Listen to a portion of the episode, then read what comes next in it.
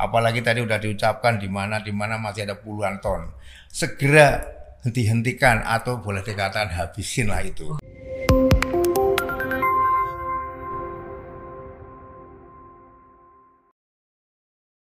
Jumpa lagi dengan saya, Guntur Mukti, di acara Focus. Fokus Banyumas Podcast. Sing wis ya wis, sing durung aja kaya sing wis wis. Focus kali ini mengangkat topik yang sangat menarik dan sedang sangat hangat-hangat ya di Kabupaten Banyumas yaitu mengenai gudang gula ilegal di Banyumas dan untuk lebih jelasnya kita lebih detailnya kita menghadirkan narasumber yang capable yang memang beliau adalah uh, sudah membidangi usaha gula ini sejak lama dan tentu adalah pengusaha resmi. Beliau adalah Mbah Sumbati atau Pak Sumbati yang biasa kami panggil Mbah Sumbati. Beliau adalah seorang komisaris utama dari PT LIS, pengusaha salah satu pengusaha gula resmi dari PT PN 9. Selamat datang Selamat datang. Mbak Mati, terima kasih atas kehadirannya di Focus ini. Ini yang pertama kali Mbak ya kita bertemu dan ini kita dipertemukan di sebuah momen yang sedang memang menjadi trending topik Mbak di uh, Banyumas. Jadi ada dua gudang gula Mbak di yang ilegal itu digerebek dan barangnya itu disita. Tapi memang kalau usaha gula itu memang manis Mbak ya. Pendapatannya pun manis gitu ya. Jadi makanya Mbak Mbati pun saya lihat juga manis gitu loh karena selalu berkecimpung gula. Dan tentu pendapatannya pun manis juga karena banyak orang yang ingin terjun ke situ Mbak jadi gini Mbak uh, sekitar satu minggu yang lalu uh, tepatnya di desa Pageraji dan uh, desa salah satu desa di uh, Cilomo itu digerebek karena ada gudang gula ilegal dan masyarakat saat itu tidak mengetahui. Ini yang menjadi menarik. Kemudian tim yang datang pun atau eh, apa namanya aparat kepolisian yang datang itu dari langsung dari Mabes Polri Mbak. Nah ini berarti memang sudah sangat mengkhawatirkan dalam tanda kutip sampai harus dari Mabes Polri itu turun. Nah kalau dari Mbah Mbati sendiri sebagai seorang pengusaha PT LIS salah satu pengusaha gula resmi PT PN 9 yang tentunya bergeraknya pun sesuai dengan koridor dari arahan pemerintah tentunya Mbak. Dengan keberadaan adanya gudang gula ilegal ini Mbak, tentunya di Banyumas yang ternyata itu sudah apa namanya mendistribusikan gulanya ini ke luar daerah bahkan memasuk luar daerah seperti Yogyakarta, Jawa Barat, kemudian Semarang, uh, kemudian di daerah sebagian Jawa Timur bah kalau dampaknya sendiri yang Mbah Mbah dirasakan nih sebagai seorang pengusaha dengan adanya uh, gula ilegal yang rafinasi kemudian dicampur dengan molase gimana Mbah tanggapannya Mbah Mbah? Terima kasih. Assalamualaikum warahmatullahi wabarakatuh. Waalaikumsalam Mbah. Dengan adanya itu ya benar-benar menyakitkan. Mm -hmm. bukan menyakitkan hanya saya pribadi tapi sebagai kita perusahaan masa sangat dirugikan dengan adanya rafinasi ini yang nah anehnya di sini ada gula sampai puluhan ton tidak tercium apa pun apakah lingkungan itu tidak tahu. Nah inilah pakai ilmu silumannya luar biasa paling enggak silumannya pakai inilah. Nah ini budaya ini jangan sampai lah kalau memang itu tidak di, di, dibutuhkan untuk ini karena melanggar aturan mestinya lingkungan-lingkungan itu ya menjaga dong jangan sampai jadi tidak merugikan ikut mengawasi loh ya. Iya ikut mengawasi. Jangan mesti harus kepolisian. Masyarakat itu dibutuhkan juga. Kalau hal yang datang itu memang negatif tidak bisa di, dipertanggungjawabkan. Masyarakat yang anu harusnya awalnya itu loh. Jadi saya sangat dirugikan dari saya sekarang aja saya yang yang legal aja 11.500 nah dia harga per kilonya. Iya. Nah dia 10 ribu nah kita biasanya sampai ratusan ton ini ini kita berarti paling-paling kan 50 ton sekarang. Nah ini kan bagaimana caranya merugikan karena kalau kita dirugikan gitu ya saya memang gegeter di kepengen ikut nanganin bagaimana. Ikut turun pak ya? Iya kepengennya gitu. tapi, tapi ada yang berhak lagi pemerintah daerah dengan adanya di situ tangan kan tangan kanannya pemerintah daerah kan disperindak. Disperindak kalau memang ada tahu di mana tempatnya. Ini satpol pp-nya ada. Kenapa itu tidak jalan? Nah inilah kalau orang pada suudon ada apa? Kok sampai orang luar yang tahu sampai dari mabes yang tahu? Harusnya malu tersinggung dong. Kita sebagai rakyat suudon nggak nggak disalahin dong. Tuh. Iya Eh, bertanya-tanya kenapa tidak bergerak gitu di area itu Pak ya? Di situlah. Mestinya dari Disperindak atau pemerintah daerah. Kalau memang tidak mampu dan ada satpol pp. Kita juga dari LSM Banyumas tidak segan-segan untuk ikut membantu padahal. LSM Banyumas juga apa sikap-sikap kalau dia untuk membantu kebenaran itulah. Jadi kita jangan a priori dengan LSM LSM mau sharing dengan pemerintah daerah. Karena dalam hal ini betul sekali apa yang disampaikan oleh Mbah Bahti jadi yang nanti dirugikan pun itulah masyarakat warga Banyumas sendiri ya Mbah ya jadi warganya pun harus care peduli dengan lingkungan. Ketika ada sesuatu yang tidak beres segera sampaikan ke pemerintah setempat. Dan di sini pemerintah daerah Banyumas juga harus peduli dengan masyarakatnya. Karena gini Mbak ternyata informasi yang fokus Banyumas ID didapatkan eh, hasil dari olahan atau oplosan gula rafinasi dan molase ini yang eh, tentunya kalau saya aturan mbak ini eh, apa namanya itu harusnya untuk kebutuhan industri mbak bukan kebutuhan untuk rumah tangga gitu loh. Nah berarti di sini sebenarnya eh, pemerintah daerah itu harus peduli dari sisi apa sih? Bagaimana masyarakat terlindung dari kesehatannya? Karena mau tidak mau ketika ini beredar informasi yang kami dapatkan beredar di pasar-pasar, tentu masyarakatnya dari sisi kesehatan juga kan warga Banyumas akan dirugikan, Mbak. Nah, di sini saya sepakat sekali apa yang disampaikan Mbak Mati. Terus kemudian gini, Mbak. Eh, pemerintah daerah Banyumas ini kan sudah tahu dan informasi lebih lanjut yang kami dapatkan pun tidak hanya dua. Di Aji Barang dan tidak hanya di Cilamau di desa Pageraji dan di salah satu desa eh, saya lupa namanya. Itu masih ada lagi mbak. Nah ini mungkin eh, apa yang ingin mbak Mbak disampaikan ke pemerintah daerah eh, Banyumas tentunya agar lebih cekatan atau lebih seperti apa mbak mungkin mau juga dilibatkan Mbak Mbak sebagai di, di lapangan itu Ya.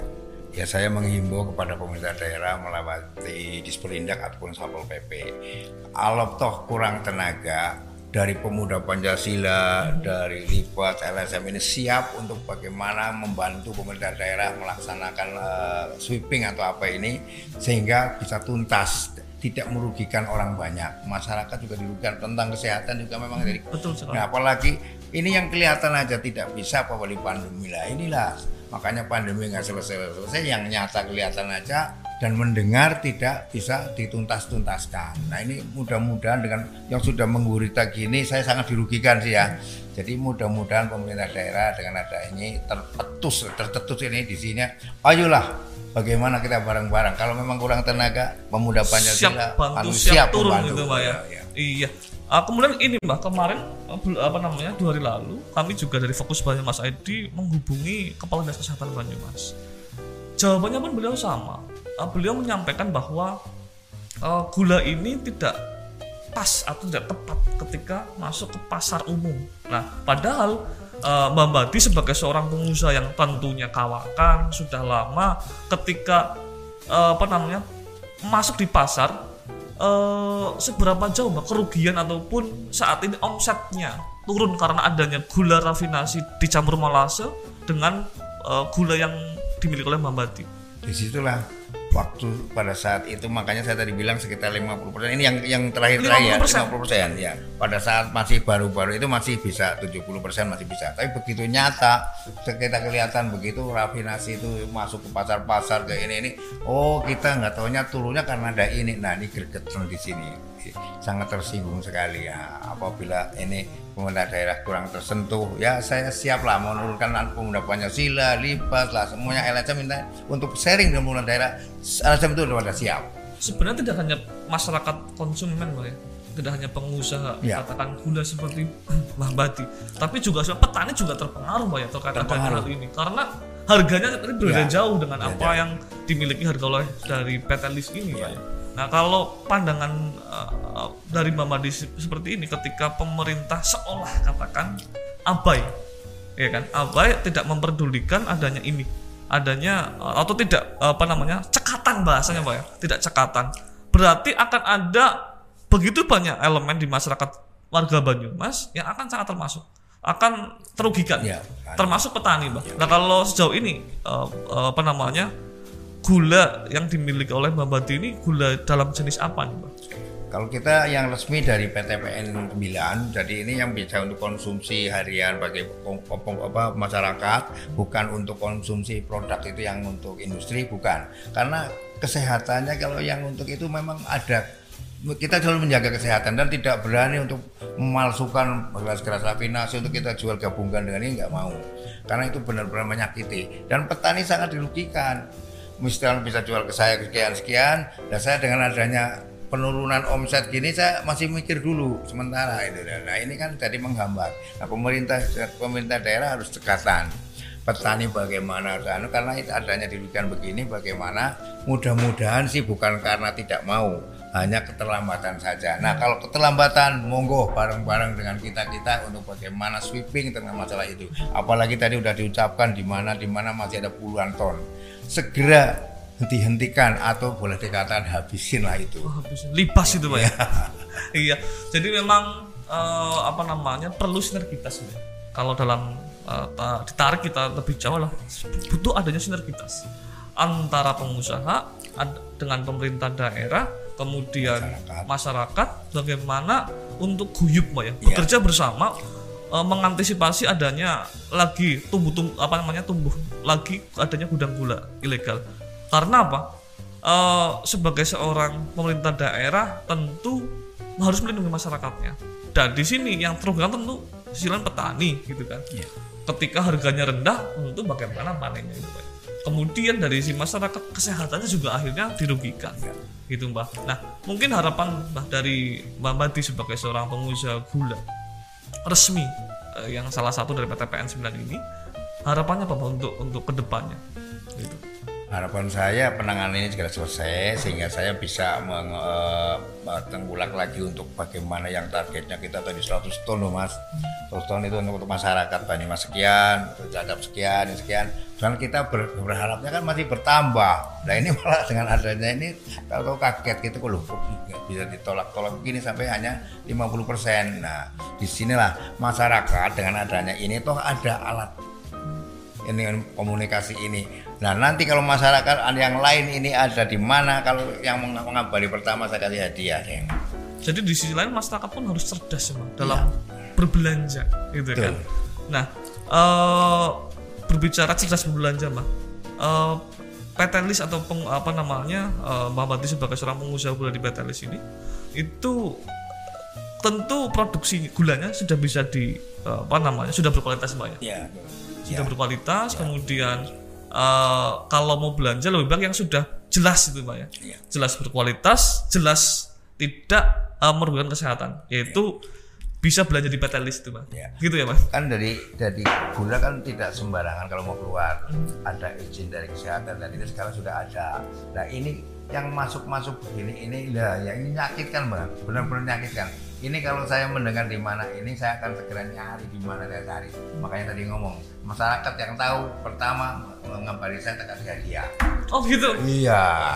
Mantap demi juga, baiknya semuanya lah cepat cepat tuntas masalah ini. Saya juga ikut nyari lah Mas, biar dapat hadiah dari Mbak Bati jadi eh, terakhir mbak.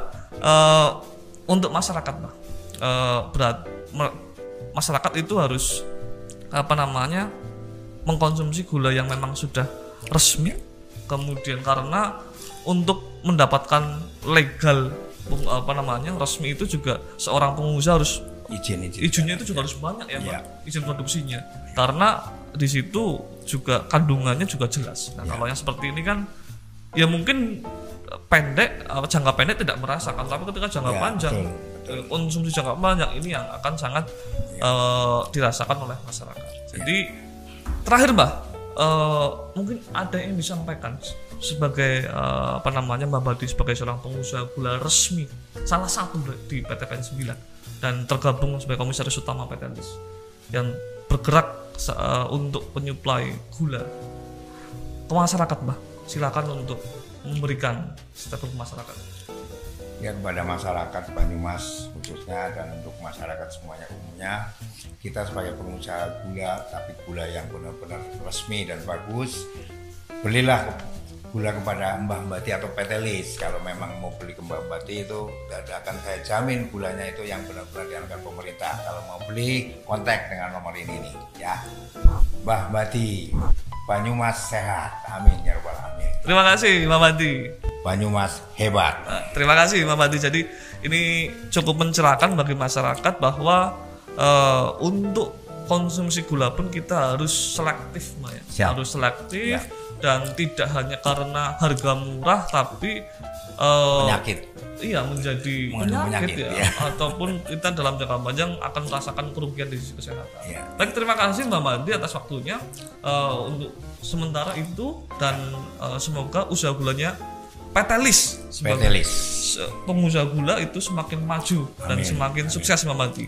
Baik itulah pemirsa uh, perbincangan kita dengan Pak Sumbadi atau biasa kami sebut Mbah Badi, seorang senior kita dan pengusaha gula, salah satu pengusaha gula resmi dari PT PEN 9. Sampai ketemu di Focus berikutnya.